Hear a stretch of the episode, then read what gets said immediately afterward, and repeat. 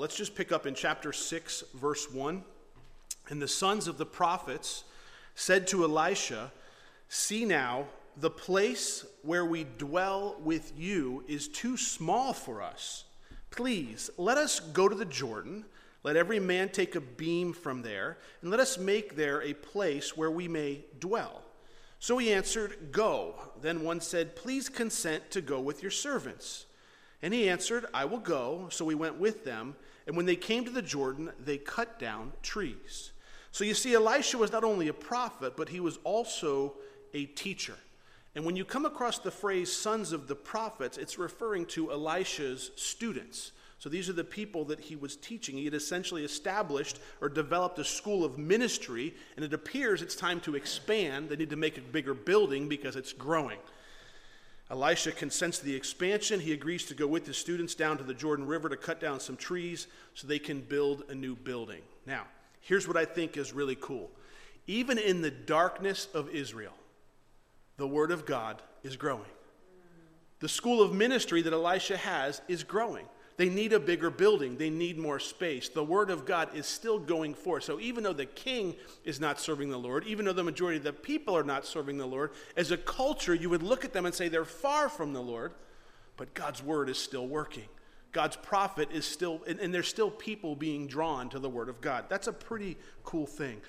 The word of God is being taught, and the school or the ministry or whatever you want to call it, the church, whatever you want to call it, is expanding. It's growing. God is working, He's doing something there. But their building project, it kind of gets off to a rough start. Look at verse 5. But as one was cutting down a tree, the iron axe head fell into the water. And he cried out and said, Alas, master, for it was borrowed. One of Elijah's students is there chopping away at the tree when the axe head flies off and falls into the Jordan River, plunk, and you just see it sink down to the bottom. Well, during this time, iron was pretty expensive. It was a commodity to, to have, it was a tool. It wasn't something, if your axe breaks or you lose your axe head, you would just simply go down to Lowe's or to Ace or somewhere else and just buy another one. That's the way it works. It's not the way it worked for them. It was a commodity, it was something they had to have. It may have been the only one they had. They may have been taking turns chopping, and all of a sudden, ploop, there it goes. And he says to Elisha, Elisha, Elisha Hey, alas, master, it was even worse. I borrowed it from somebody. It wasn't even ours. We borrowed it to do this, and now that it's borrowed, we can't even return it. Look at verse 6. So the man of God said, Where did it fall? And he showed him the place, so he cut off a stick, and he threw it in there. And he made the iron float. Therefore he said, Pick it up for yourself. So he reached out his hand, and he took it. I like this. Elisha cuts off a stick, he throws it into the water. You can just imagine the guy's all upset. He lost the axe head. Master, what are we going to do? Where did it fall? Right, right there. It went down right, right there. That's it. And he cuts off a stick and goes bloop. And all of a sudden, here it comes to the top of the water, just floating. There it is. And Elisha says, All right, pick it up. Pick it up. There you go. Just cut it off just like this. What does this all mean? What is it? When you come to a section of scripture like this, you, go, all right, there, has got to be a deeper meaning here. There's got to be something more. And I can tell you, when it comes to the interpretation of this section, Bible scholars, they're all over the board. They have all different kinds of interpretations, all different kinds of meanings, and sometimes I think it's good. Well, let's just stick with, to the basic meaning. There, there, was a need, and the, and the Lord showed up and met the need. You know, it, it was rather simple. And rather try to explain all these different views to you, I think it's always best to take the simplest and most straightforward view. Elisha, what did he do? He performed a miracle, right? It was a miracle of retrieving something. It was a miracle of retrieval. He retrieved something that was once lost. He recovered what everyone else thought was lost and gone forever. So there's this axe head. They think it's lost and gone forever. And Elisha says, No, no, I can retrieve that. How, you, how could you possibly retrieve that? You don't know where that's at. Oh, no, I can make it float. No, you can't. Watch. And the boop, there it goes. So he performs this miracle of retrieval. He does it how? By throwing a stick into the water. He throws the stick into the water, the axe head begins to float.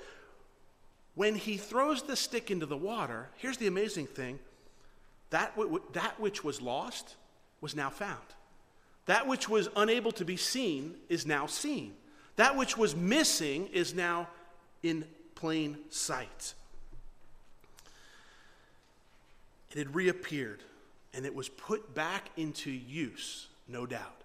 You see, it was once lost, it now reappears, and now it's able to be put back into, the, into use, to be used by these guys as they build this new home or this new school or whatever they're building.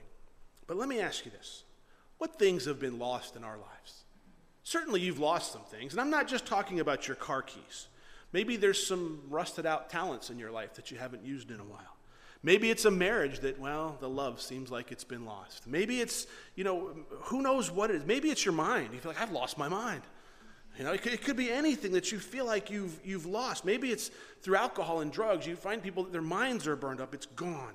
What things have, has sin destroyed in somebody's life? You ever watch somebody go down the road of, of habitual sin and you watch their life just gets worse and worse and worse and worse and worse? And it's so hard to watch because you know the answer, you know how to correct it. All of these things that I just mentioned, they're all borrowed too, just like the axe head was borrowed. They don't really belong to us. Your gifts and talents don't really, they're, they're just, they're, you borrowed them. The Lord gave them to you. You're, you're using them, they, they really belong to Him. It was the Lord that gives you the talents, the Lord that gave you your spouse. It was the Lord that gives you your mind, your innocence, your purity. It's the Lord that gives us so many things. And they're just essentially just borrowed to us. And then one day, God throws a stick into your life.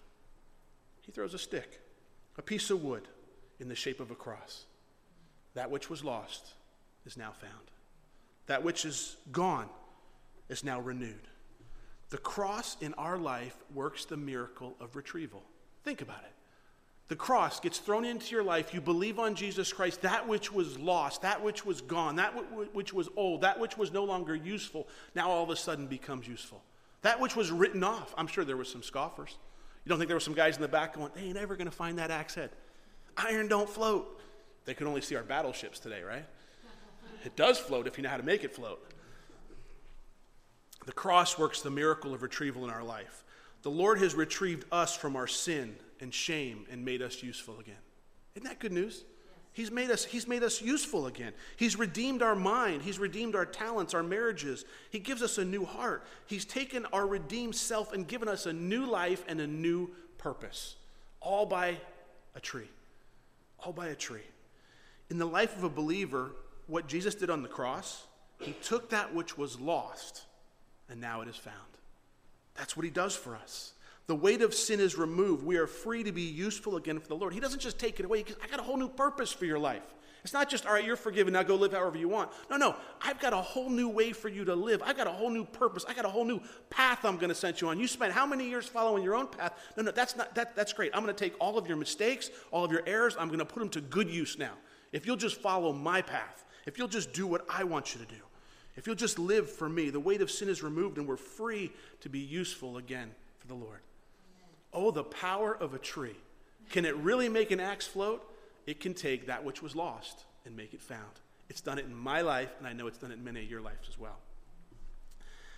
As we come to verse 8, the king of Syria is at war with Israel. But the Israelites, they're not very well prepared. Look at verse 8. Now, the king of Syria was making war against Israel and he consulted with his servants, saying, My camp will be in such and such a place. And the man of God sent to the king of Israel, saying, Beware that you do not pass this place, for the Syrians are coming down there. Then the king of Israel sent someone to the place of which the man of God had told him. Thus he warned him, and he was watchful there, not just once or twice. So if you didn't catch what was happening there, every time the Syrians make a strategic battle move, Every time they move their military into a strategic position, God tells Elisha where they're going and what they're doing. And Elisha then in turn tells the king. So it's, it's, it's this, it's, the, the, this allows the king of Israel to counter the move. So the Syrians make a move. God tells Elisha what they're doing. Elisha tells the king, and the king makes a perfect counter to the move. He's got an inside track. And it's happening over and over again. So much so that the king of Syria goes, Who's the traitor among us? Somebody's telling them what we're doing. There's no way that they just keep guessing right on every one of our movements. Somebody's got to be telling them what they're doing. So there must be a traitor among us. And he gets his men together and he says, All right, who is it? Who's the traitor among us? Look at verse 11. Therefore, the heart of the king of Syria was greatly troubled by this thing. And he called his servants and he said to them, Will you not show me which of us is for the king of Israel? And one of his servants said, None, my lord, O king. But Elisha the prophet, who is in Israel, tells the king of Israel the words that you speak in your bedroom. None of us are traitors, King. None of us are for Israel. It's the prophet Elisha. You remember the guy that healed Naaman of his leprosy? You remember the guy? Yeah, that he's telling, he's telling, Elisha's telling the king of Israel what you're saying in your bedroom. He's telling every word that you're speaking. There's nothing you can do that isn't known to him because the Lord God of Israel is revealing it to him. It's not us. Talk about a military surveillance program. Pretty hard to beat that one, isn't it? With all the technology available today, all the military satellites, mapping programs, and detection system, nothing beats divine surveillance. Do you know how intricate our surveillance systems are today? Do you know that in, in and I'm just going to share what's, I'm, I'm, I'm, i think I can share this. Not, I do not have any classified information or anything. They, they have planes that can fly over a desert area every day and tell you if a rock's been moved using mapping software.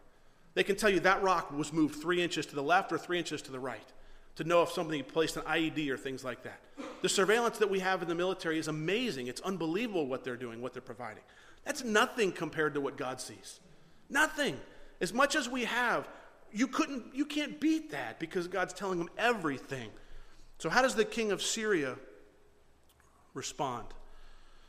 Oh, let me say this real quick. Divine surveillance. We don't think about it very often. Oftentimes we find ourselves worried about what Big Brother's watching, right? Big Brother's watching me. I think we'd do better if we quit worrying about what Big Brother was watching and remember the Lord is watching. Because He sees what we do in our bedroom, He sees what we do when no one's around, He sees what we think in our minds. He sees the things that we cover up to be good Christians and we don't want to come out in public, that we hold back. He sees those things. So it's not so much Big Brother, it's what's the Lord see in my life? When he's surveilling my life, and he is, what does he see? The king of Syria responds this way after he hears this in verse 13. He said, Go, see where he is, that I may send and get him. And it was told him, saying, Surely he is in Dothan. In other words, the king says, Go find him and arrest him. I want him. I want him. He's, I'll, take, I'll take care of this problem. Go get him. Verse 14 Therefore he sent horses and chariots and a great army there. And they came by night and they surrounded the city. And when the servant of the man of God arose early and he went out, there was an army surrounding the city with horses and chariots. And his servant said to him, Alas, my master, what do we do? What shall we do? It's a whole lot of effort just to bring one man in, isn't it? But if he's got the God of Israel telling him every move, didn't he think he would know they're coming? I mean, after all, he's telling him everything. Didn't he know the Lord would tell Elisha that he was coming? Now just picture this. You're one of Elisha's students. You wake up early in the morning. You're probably one of the devoted ones. You're going to go have your morning devotions and you make your coffee and you stroll out onto the porch with your coffee mug in hand. And all of a sudden you look out over the, your porch happens to be on the front, on the wall of the city. And all of a sudden you look out and all, all those, all you see is chariots and armies and Syrian army and horsemen and all of this stuff. And you're freaked out. So you're running to go, I got to go wake up Elisha. And here he comes, just, he's, he's falling apart. He's falling apart. He freaks out. He runs back to wake up Elisha and he says, Alas, my master. What do we do? You can just see Elisha. Oh, don't worry about it. Stop. Elisha calmly responds in verse 16. I like it. Do not fear. Those words are strewn throughout the Bible, and oh, how we need to hear them. How often have we looked out over our life and been just fallen apart over it, and we need to hear someone say, Do not fear. The Lord's got this. Elijah says, Do not fear.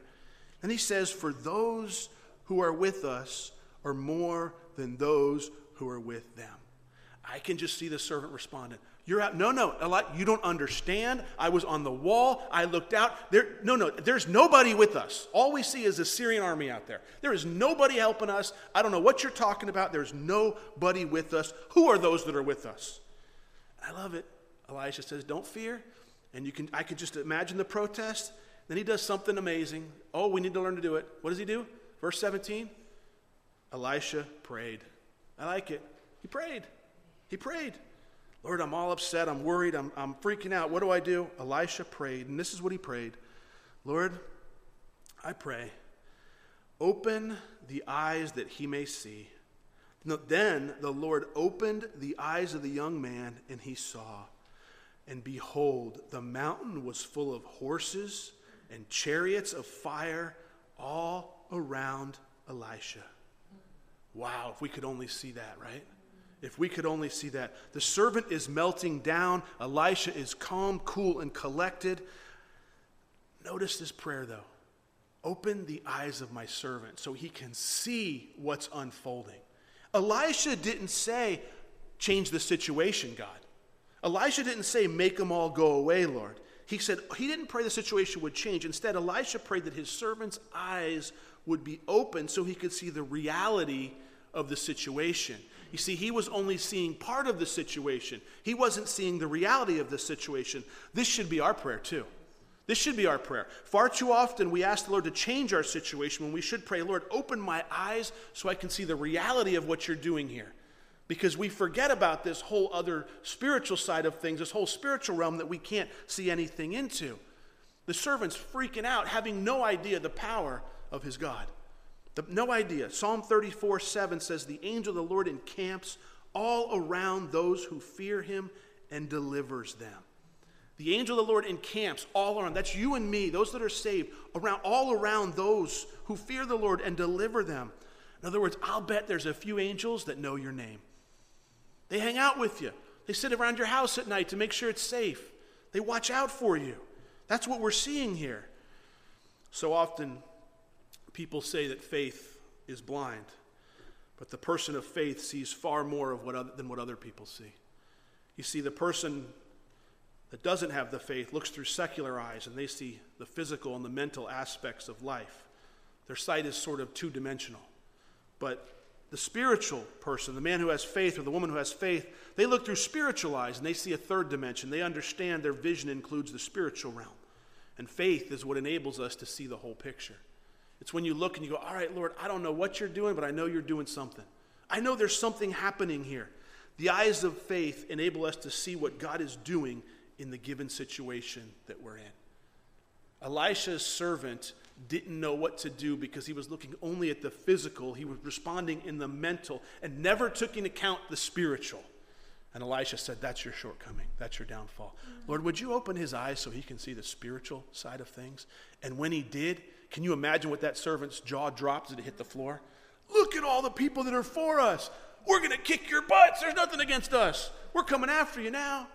But just a few minutes earlier, he was going, Help us. We're dying. They're coming after us. They're going to kill us. What are we going to do? We're done. We can't make it anymore. Crying. Stop. Oh, that happens to us too, doesn't it? Lord, open our eyes so that we can see the reality of what you're doing in our life. May we not just focus on the obstacle in front of us. May we see that God is at work in a bigger picture. He's got eternity in mind and He's developing, He's creating us, and He's preparing us. Verse 18 So when the Syrians came down to him, Elisha prayed to the Lord and said, Strike the people, I pray, with blindness. And he struck them with blindness, according to the word of Elisha. When they made their move, here they come. You were fine standing off in the distance, but now here they come. And Elisha says, Lord, would you just strike them all blind? Make them all blind, would you? Just, just go ahead, do what you got to do, make them blind. And it says he did it. Look at what happens next, verse 19.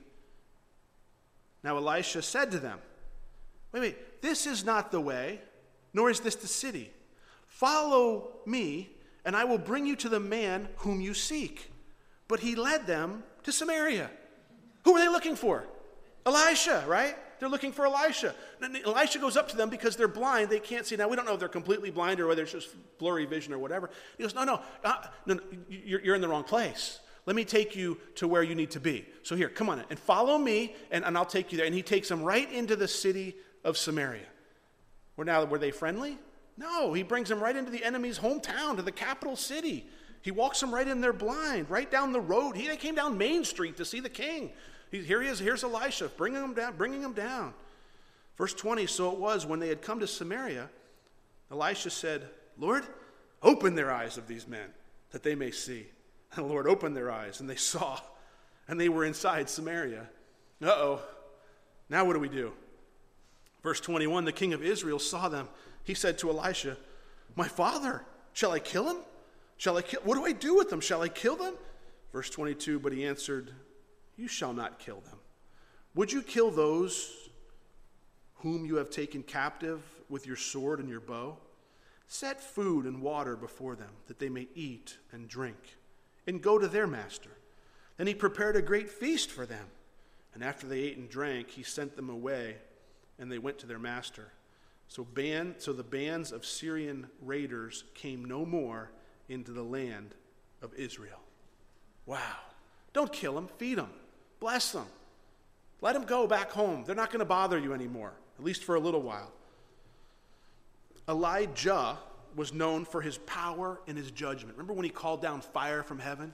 What did he do to the prophets of Baal? He hacked them up with a sword, right?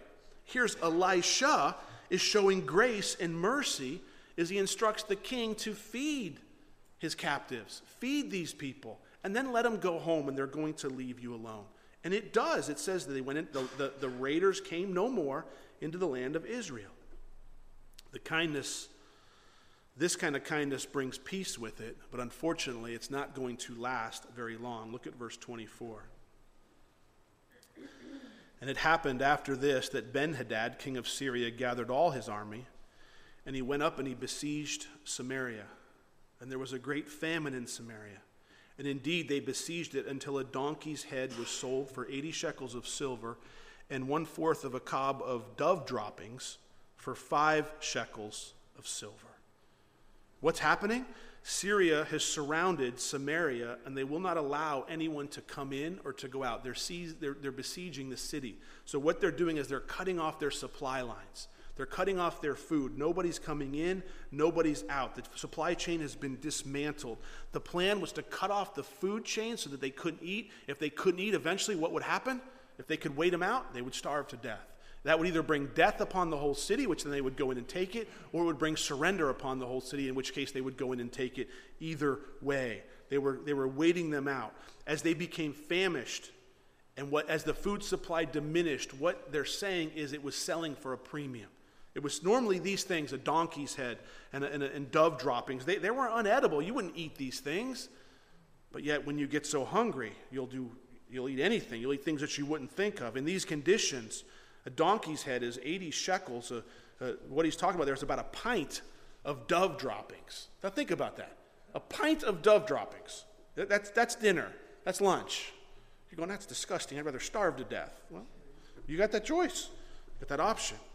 Some scholars suggest that dove droppings is better translated as carob beans. Either way, the situation's bad in, in Samaria. They're not eating, they're starving, whatever it is, they're hungry and they're turning and they're doing anything, and things are only going to get worse. Before we read the next section, at what point would you in this turn back to the Lord? I mean, there's got to be a point. There's, there's got to. If I was in Israel, I think I would say, "Hey, it's time to turn back to God. We've left God. He, he's, he always provided for us, but they don't do that. Things get worse for him." Look at verse 26. Then, as king of Israel was passing by on the wall, a woman cried out to him, saying, Help, my lord, O king. And he said, If the Lord does not help you, where can I find help for you? For the thresh, from the threshing floor or from the winepress?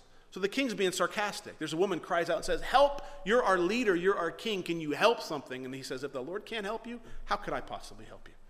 If the Lord's not going to help you, if the Lord does not help you, if the Lord's not going to help you, how could I help you? From the threshing floor, it's bare. From the wine press, it's empty. There's nothing for me to help you with. And probably realizing he's being a little sarcastic, the king says in verse 28 the king said to her, What's troubling you?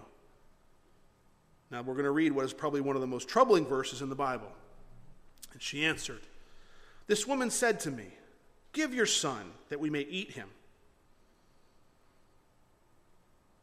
Today, and we will eat my son tomorrow. So we boiled my son and ate him. And I said to her on the next day, Give your son that we may eat him. But she has hidden her son. How on earth do you come to this place? How, how, how is it that you can come to the place? How, how, what kind of justification or rationalization could you ever use to come to this place? Now, Perhaps the second woman is trying to save her son. Perhaps she just wants him for herself and doesn't want to share it. Whatever the case is, we're not told here. What we are told is the king is disgusted and he's appalled by it.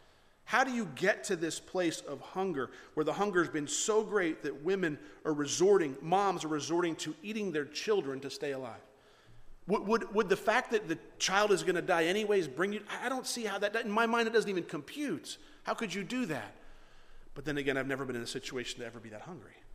I'm not, I, I don't, I don't, I, I think this, I, I would repent. I, I, would say, Lord, forgive me. I, I've been sidetracked somewhere a long time ago. Something's happened here. Look at the king's response in verse 30.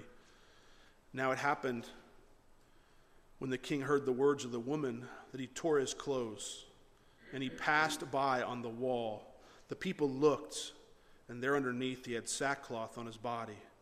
And he said, God, do so to me, and more also if the head of Elisha the son of Shaphat remains on him today. The king is disturbed. He realizes the condition of his kingdom. It's falling apart, what women and people are resorting to. He rips his clothes, he rents his clothes. He's very disturbed by it. And yet, who does he place the blame on? On Elisha, on the man of God. He's deeply grieved, he's angry. But notice who he's angry with. He's angry with God, essentially, or with the man of God. That's why he's angry. He wasn't angry with himself and his leadership. He wasn't angry with the sin of Israel. He wasn't angry with the people of Israel. He feels bad for them. He was angry with the prophet of God, the man who represents God, because he probably believed that Elisha called for the famine that was in the land. He probably believed that's what was taking place. Sometimes people you and I included, can find ourselves in difficult and desperate circumstances. And they, and just like we can sometimes, we get angry with God or angry with all the wrong people with all the wrong things. You see, our focus can become against the very thing that we're facing or the person that brought about the thing. We can be angry at God, we can be angry at the police. We can be angry at our coworker, our family, and friends. We can, we can focus our anger somewhere against someone on something when we're missing the whole point of it. They can be angry with our circumstance. But just like the king, and we do the same thing, we never stop to consider our own sin. We never stop to consider what's my part in all this? What's my role in all this? You see, had the king stopped to consider that, he would have remembered some things. They never stop to consider wait a minute, it's my poor leadership that got us here. It's my sin that got the landed the country here. My bad decisions, my bad, my failures. But right away, we always, just like he does, he wants to find somebody to blame. It's never my fault. It's not me. It's not somebody else's fault. Listen carefully. You'll never resolve the problems in your life by blaming everybody around you. It'll never happen. It'll, you'll never resolve them that way. The king of Israel was blaming Elisha. Eli, Elisha, probably thinking he did what Elijah did and prayed for the famine in, in Samaria. But the scriptures don't tell us that Elisha did that at all. Do you know what Israel's real problem is? I want to expose it to you because it's the same thing that we have. It's the same problem that we have. Would you turn with me over to Deuteronomy chapter 28?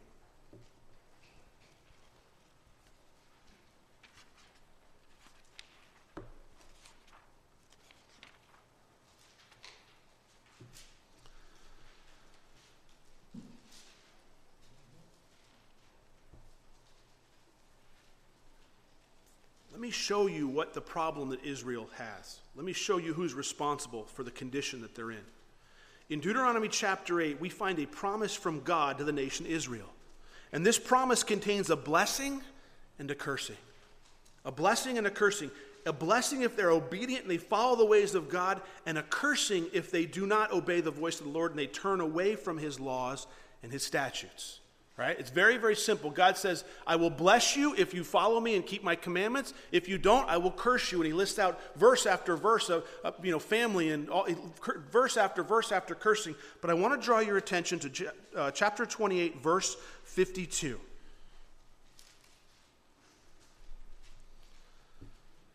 It says this They, that's their enemies, they shall besiege you at all your gates until your high and fortified walls, in which you trust, come down throughout all your land. They shall besiege you at all your gates throughout all your land, which the Lord your God has given you. Notice verse 53 You shall eat the fruit of your own body, the flesh of your sons and your daughters, whom the Lord God has given you in the siege and desperate straits in which the enemy shall distress you.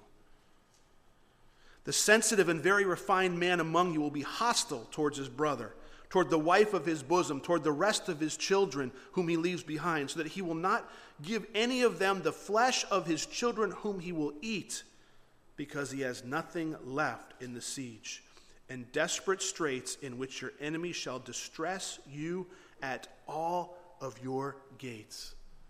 The king, he's mad at God. He's shaking his fist at God. He's essentially mad at God when it's his leadership than that of his father that have, held, have led the people away from the Lord. They failed to follow the Lord and keep his commandments. It's not like the Lord didn't tell them what was going to happen. He made it very clear. If you obey, you'll be blessed. If you don't obey, you're going to be cursed. And he even goes so far here as to say in the book of Deuteronomy, you're going to eat the flesh of your kids. And boy, we see that unfolding several hundred years later, don't we?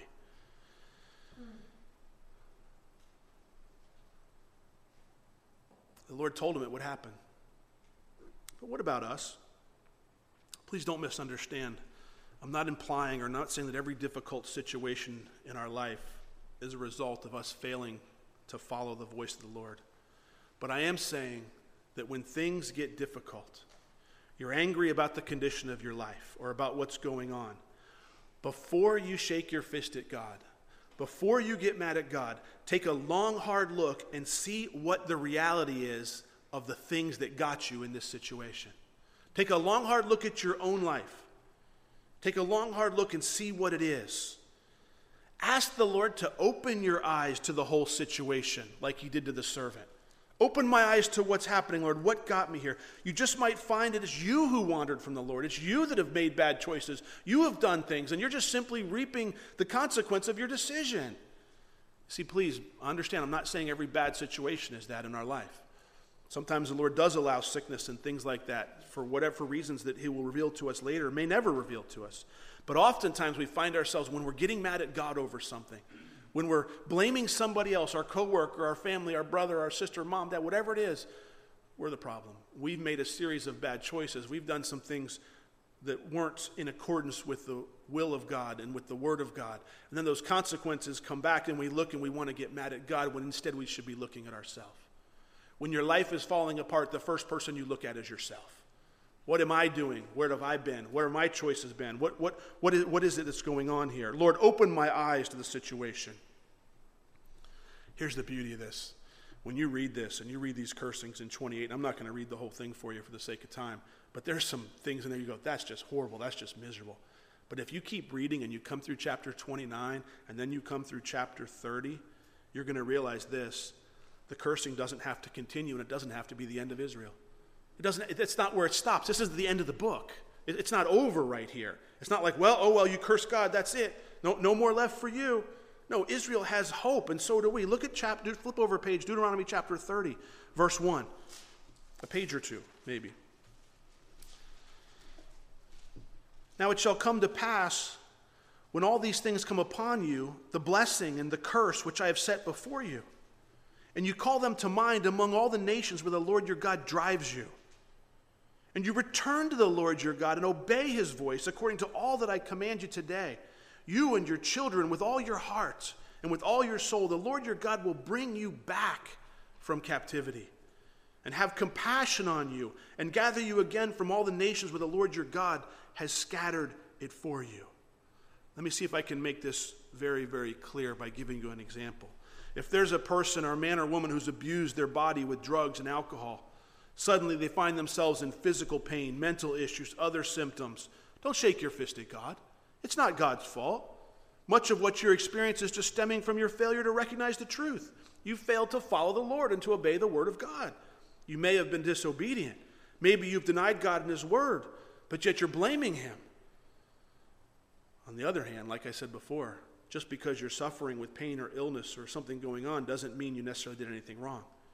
But what we need to do is come to the place where we say, Lord, open up my eyes to the root of the problem in my life.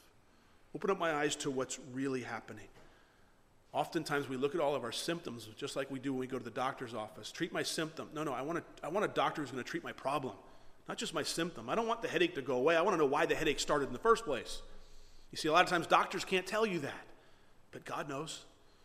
When you go to the Lord and you say, Lord, I have some symptoms in my life. Here's my symptoms. I have this problem and that problem and this problem and this problem. Will you reveal to me the root of those symptoms? Will you reveal what's causing? Why would he not want to reveal that to you? But you got to go and ask him. And you got to be willing to do something about it. I've said it many times. Why would he reveal it to, you, to you if you're not going to do anything about it? But yet I think the Lord, our Creator, says, I made you for a purpose. I want to show you why this is happening so that you can correct it, so that we can correct it. In my, I'll give you the Holy Spirit the power to correct it, to make those changes. You see, if we've rejected God or we've failed to follow His word, it's us that needs to repent. It's us that needs to turn away and say, Lord, forgive me. I find myself in this situation. It doesn't mean that all of our, our, our, our, our consequences are going to be taken away. But all of a sudden we realize we're back in relationship as restored with the Lord. And I can endure the consequences and realize they're not His fault, they're my fault. You know, we blame everything on the Lord, don't we? We blame sickness, we blame disease. And I want you to remember something. When God turned the world over to Adam and Eve, it was perfect.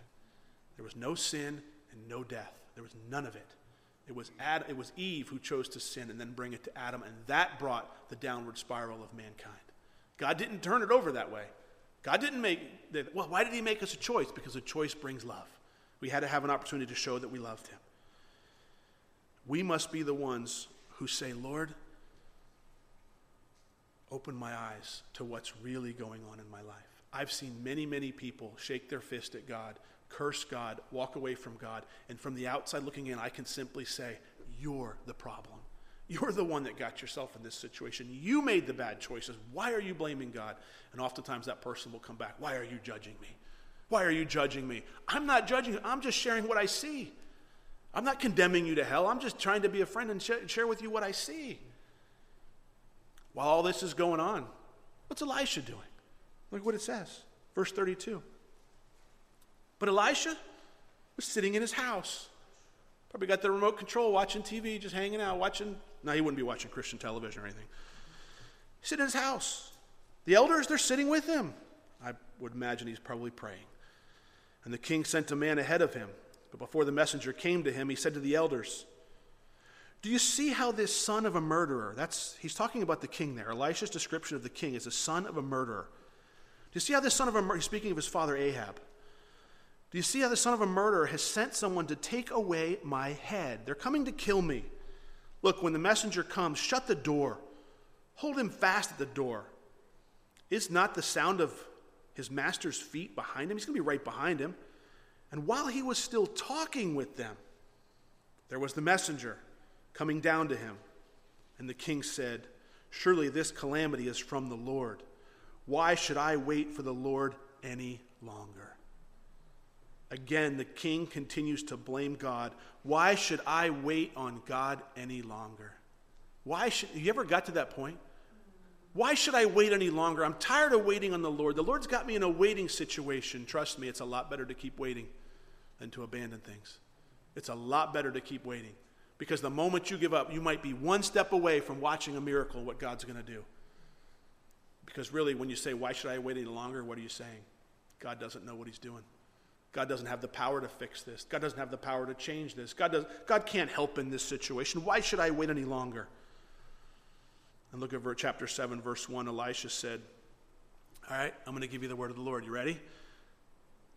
Hear the word of the Lord. Thus says the Lord Tomorrow, about this time, a seah, that's eight gallons of fine flour, will be sold for a shekel, about 60 cents, and two seahs of barley for a shekel at the gate of Samaria. Wait a minute, we were just buying donkeys' heads and dove droppings, dove droppings. Now he's selling flour and barley at the gate of Samaria. Look at verse 2. So an officer on whose hand the king leaned answered the man of God and said, Look, if the Lord would make windows in heaven, could this thing be? And he said, In fact, you will see it with your eyes, but you shall not eat of it. This is unbelievable. How could such a dramatic change happen? In other words, the, the officer saying, if God would make windows in heaven, in other words, God can't even do what you're saying. Hey, man of God, God, your God doesn't have that kind of power. Do you, don't you know people are buying donkeys' heads and dove droppings or beans, whatever you want to call them? People are paying crazy amounts just for anything. They're eating their own kids. How can you tell me that in the gate of this city tomorrow they're going to be selling flour and barley for next to nothing? How is that possible? It's, it's a, God couldn't even do something like that. Can he? Well, we're out of time. And there's no way I can get through the rest of this story tonight. So we're going to have to pick it up next week. But bef- two weeks. But before we do, I want to show you something. There were two blind people, or two groups of blind, one blind person, one group of blind people in today's message. The Syrians. They were totally blinded and led right into their enemy's camp because they didn't have a clear picture of the man they were following or the idea they were following. They didn't have a clear picture of who was leading them. The other one was the servant who was supposed to be a follower of the Lord. He was a student of Elisha. He was supposed to know what was going on. He, he was only partially blinded. He didn't see the full scope of what God was doing. I believe that could be us too. You see, it's possible for us to not realize what or who is leading us. Oftentimes in our culture, you know who's leading you? Yourself. It's ourselves that lead us. It's our flesh. We do what we want to do. We want things the way that we want it. It's going to be my way or the highway. No one's going to tell me what to do. Who's leading you? You are leading you. Be careful where you're leading yourself. These men of the Syrian army, where were they led? Right into captivity, right into the enemies, their enemies' hands. You will lead yourself in the same way. The prophets, the servant, the prophet's servant, he's supposed to know this kind of stuff. He, he's the guy that's in church. He's in the discipleship group. He, he's the spiritual one. He's supposed to know this. He's the smart one. He, you know, he's the guy that's got the Bible and quotes the Bible verses. All he, he knows all this. He's, he's in the school. Yet he's only seeing part of the situation. Oh, that can be us too. You see, we can look at our lives and only see part of the situation. We could not realize the full scope of what God is doing. And even in, as Christians, as followers, we can look around and go, Lord, what are you doing? Doesn't make any sense. Get me out of this. Make it stop, Lord. Make the I don't like this trial. Make it end. Can I challenge you to say, Lord, teach me in it? Show me what it is you're trying to teach me. Change my heart. Help me open my eyes, Lord, to see the full scope of what it is that you're doing in my life. Because when we only look at one side, or two sides, we miss the third side. We see the physical, we see the mental, but don't forget about the spiritual. What does Paul tell us in Ephesians? We don't struggle against flesh and blood, but against principalities and rulers of darkness of this age. You see, there's a spiritual side out there. Don't neglect it. Don't over spiritualize things. Don't make everything so spiritual, you know, that it's just out there. You're, you're weird. People don't want to talk to you. But at the same time, don't neglect the fact that there's a spiritual side out there. You see, we don't want to be like the Syrians who are completely blind to who we're leading, and we don't want to be like the, the servant who only looked partially at the situation. We don't want to be either one. Lord, open our eyes to who's leading us. Father, if we're leading ourselves, may you show us. If we're following something that's not true, may you show us. May you show us those things that are against us. Lord, may you give us a clear picture of what we're facing. May you show us what you're doing in our life. Give us understanding of the spiritual realm. Open our eyes so that we can see. Let us exercise our faith so that we can know that you're doing something here. May we not diminish our God to somebody or something so small that he has no power at all in our mind. Instead, may we exalt him, lift him on high, realizing that he cares for us more than we care for ourselves. And he's able to comfort us and carry us through anything. He'll bring you through it, He'll get you through it. Don't be in a rush to get out of it. Let Him teach you through it. Let Him care for you through it. Let Him build you up. Let Him walk with you. Let Him be there for you. Let Him walk right alongside you through the difficult situation. He will be there comforting you the entire step of the way. When you start to get worried, give it back to Him. When you start to freak out and think that you have to handle it yourself, give it back to Him. Let Him handle the situations in your life. I think we make far too many decisions without the Lord. Let him make the decisions. And if he says, wait, don't be like the king of Israel. What use is there waiting any longer? I'm done waiting. Oh no. Waiting is doing something. Waiting is an action. You are waiting on the Lord and be proud of it. If you're in a season where you're waiting on the Lord for something, you keep right on waiting and you plant your feet, you stand against the wiles of the enemy, and you don't move until the Lord says to move. Because any, any movement outside of where He has you planted right now is going to be disobedience. You wait until you have clear direction on what God wants you to do. Don't take one step without Him leading you. You see, we don't want to be like either one of them. Instead, we want to be a group of believers that follow the Lord wholeheartedly. We don't want to follow somebody we can't see. Our, the, the person leading us is the Lord Jesus Christ. That's who we're following God the Father, God the Son, and the Holy Spirit. He's ministering to us, teaching us through His Word. Now, that curse and blessing was for the nation Israel, but I can promise you something. If you obey the Word of God, there's going to be blessing that follows. And if you disobey the Word of God, there's going to be cursing that follows. If you don't believe me, go on up to Walmart and steal something tonight and see what happens. There'll be a curse that follows because you'll find yourself sitting in handcuffs, getting a, in jail somewhere.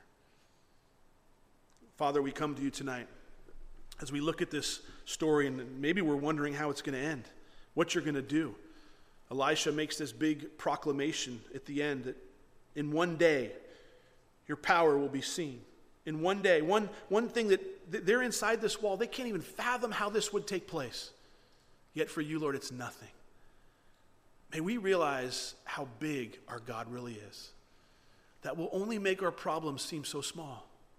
May we not put our problems, our situations, our cares, or our concerns, our worries above you, Lord. And we remember that it's above our, if it's above our head, it's still below your feet. You've got all things in control.